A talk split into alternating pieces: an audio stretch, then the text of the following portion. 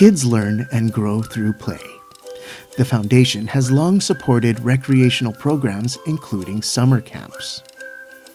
The first fresh air camp opened on Lake Winnipeg in 1911, and by the 1920s, there were seven camps in the area. The Foundation's first grant to camps was made in 1931 to the Associated Winnipeg Fresh Air Camps. The Foundation also began its long association with Camp Manitou around this time.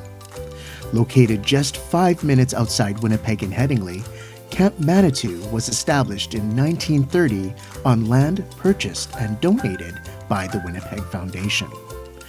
It was run for many years by the Rotary, Kinsmen, Cosmopolitan, Kiwanis, Optimist, and Lions Service Clubs of Winnipeg, and by the YMCA. Beginning in 2014, a new ownership structure saw the Winnipeg Foundation ensuring continued community ownership of the land and management and programming provided by True North Youth Foundation. The Winnipeg Foundation also began supporting Boy Scouts and Girl Guides in 1931. The Boy Scouts Wilderness Camp at Big Whiteshell Lake was named Camp Alloway after William Alloway, the founder of the Winnipeg Foundation.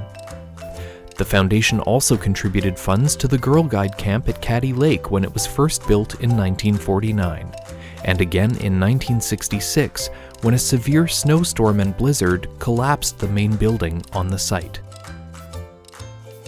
Today, the Foundation remains committed to supporting the summer camp experience through its camperships program. Grants are available for sleepaway and day camps and for special summer programming such as day trips. Since it was established in 2009, camperships have distributed grants totaling more than $4.2 million. The foundation is also a longtime supporter of the Manitoba Camping Association. Since 1998, the foundation has supported the organization with grants totaling more than $1.2 million and has helped more than 1,000 kids go to camp through the Sunshine Fund.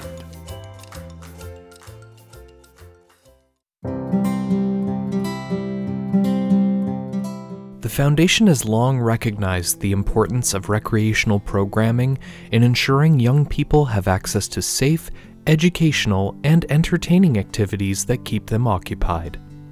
In 1931, the foundation took on a special project in collaboration with the YMCA YWCA, which called for the creation of community clubs in Winnipeg.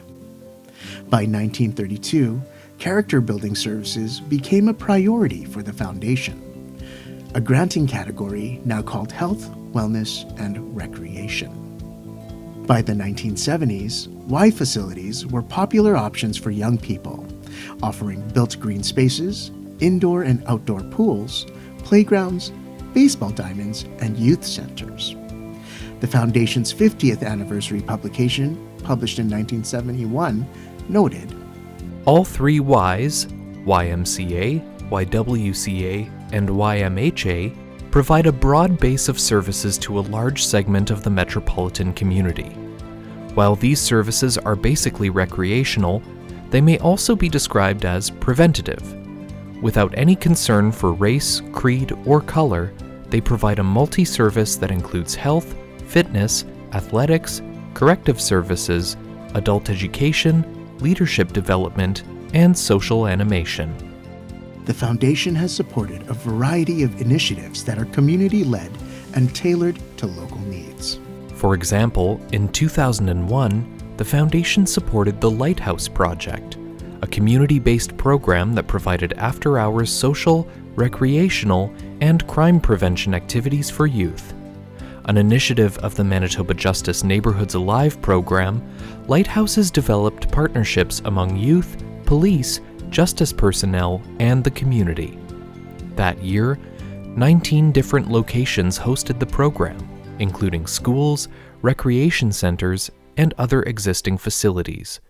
Each lighthouse's location was unique, created and managed by the community. The Foundation has also been a longtime supporter of Ma Mawi Wi Chi Itata Center, which offers Indigenous led programming to support and rebuild families. Ma Mawi's Positive Athletic Cultural Experience, or PACE program, which the foundation began supporting in 2003, engages youth through recreation and indigenous tradition to help develop self esteem, self sufficiency, and social responsibility.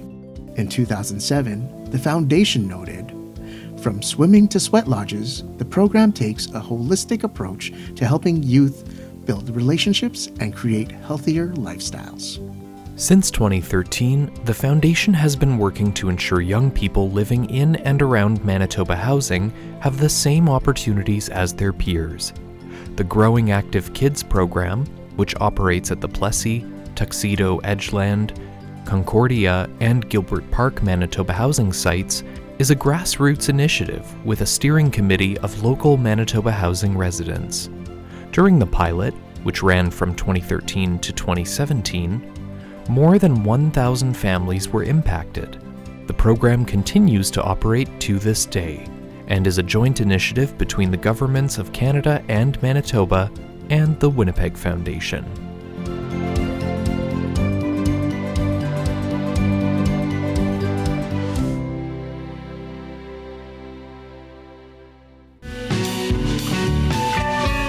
Because Radio is produced by the Winnipeg Foundation in partnership with 93.7 CJNU FM.